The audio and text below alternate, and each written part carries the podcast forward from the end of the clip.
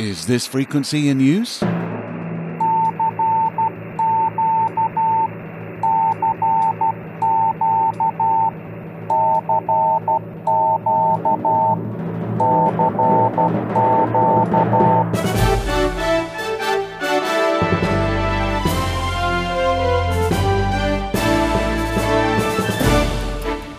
Welcome to Southgate Vibes, a selection of the latest stories direct from Southgate Amateur Radio News. I'm Steve Richards, Golf 4 Hotel Papa Echo, and in this podcast, you're going to hear my personal picks of what is happening in amateur radio and the wider world of communications. Whether you're just starting out in ham radio or an experienced operator spinning around the spectrum for those rare and sometimes strange signals, I hope you'll find something to entertain you here. Welcome to Southgate Vibes.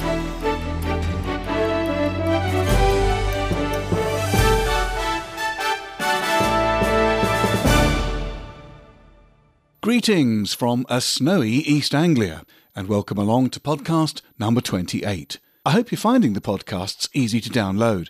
We're on Spotify, Google Podcasts, and others, as well as, of course, on the Southgate Amateur Radio News website. The International Space Station is brilliantly active on the amateur radio front.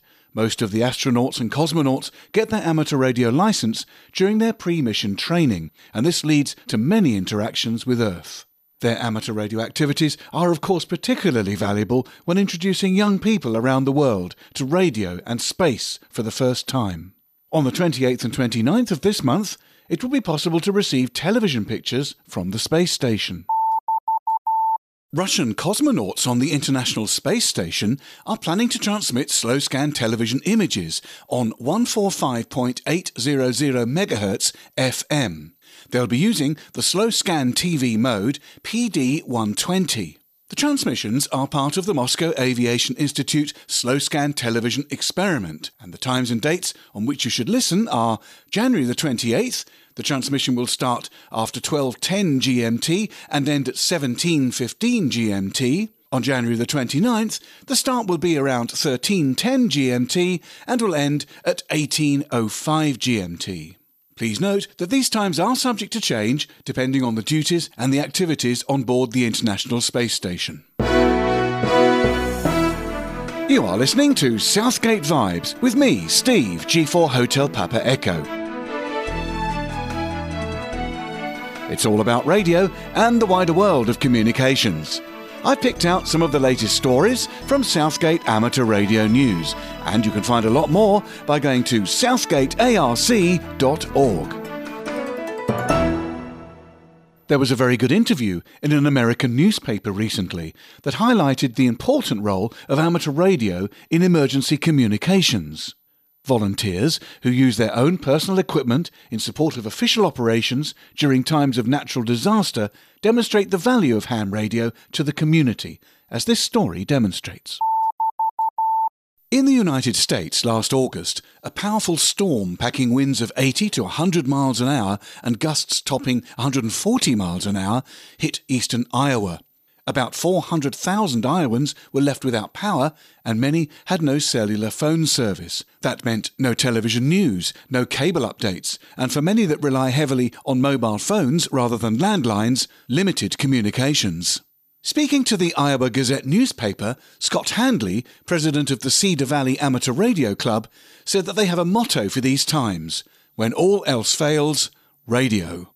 He said, For some people, radio is merely a hobby, but for a lot of us, it's much more than that. Ham radio operators are involved in emergency management, in large event management, in a variety of things. A lot of the time, people don't know we're there, but we're actually playing a significant part in planning and carrying out many events and gatherings. And in times of crisis, like the floods of 2008 or the windstorm last August, emergency management officers rely heavily on amateur radio operators to relay information and keep communications going when other systems aren't working because of electrical outages. Hanley, who is a former emergency manager for the Amateur Radio Emergency Service in Iowa, said, We do need to be trained, and we do need the licenses to do that kind of work. Just having a radio isn't enough. You have to have people who are competent to run the system. That includes being trained not only in emergency management, but in coping and sustaining themselves and their facilities when conditions are less than ideal. Scott Hanley said, People don't realise, especially in weather events like hurricanes, that amateur radio is a huge part of getting people in and out of dangerous areas. We've been doing that for decades, he said. The thing with amateur radio is that the use of the word amateur does not mean we don't know what we're doing. It means we're not allowed to be paid for our services. Everything we do is on a volunteer basis. You can read more about this story at www.thegazette.com.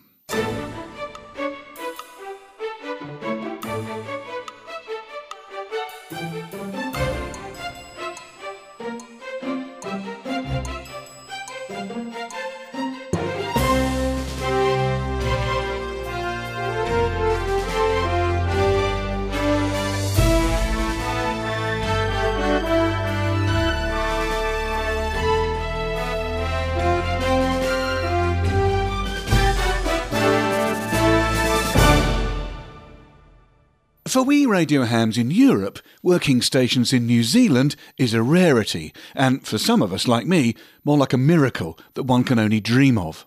Well, the month of February may be the time to take a special listen for the Kiwis, as they're planning a special award and pointing their antennas around the world. Here's the detail. The Christchurch Amateur Radio Club, part of the New Zealand Association of Radio Transmitters, is pleased to announce an informal award to celebrate the club's centenary. A special call sign, Zulu Lima 100 Romeo Sierra Charlie, will be active throughout February. You can use any band or any mode to contact the station, including repeaters, digital voice reflectors, Earth Moon Earth, satellite, VHF, UHF, and HF. Endorsements will be available for working all contacts on a single band or mode. And the award is free. Send your logs to awards at nzart.org.nz or Zulu Lima 3 Delta Whiskey at outlook.co.nz. A certificate will be emailed to any station achieving 100 points during February. ZL100 RSC is a compulsory contact worth 25 points. The club station, ZL3 Alpha Charlie, is worth 10 points, and any Christchurch Amateur Radio Club members can be contacted for 5 points each. Double points will apply on the 15th of February, the 100th anniversary of the club's first meeting. For DX purposes, the 15th of February means the 24 hours of that day in the UTC time zone. Well, that's it for this time. You've been listening to Southgate Vibes, stories about amateur radio and the world of communications from Southgate Amateur Radio News. You can find these stories and many more daily reports at our website, southgatearc.org. Don't forget, we'd love to hear from you. You can get in touch by sending an email to vibes at southgatearc.org. So until next time, this is Steve Richards, G4 Hotel Papa Echo, signing off and wishing you best 7 3.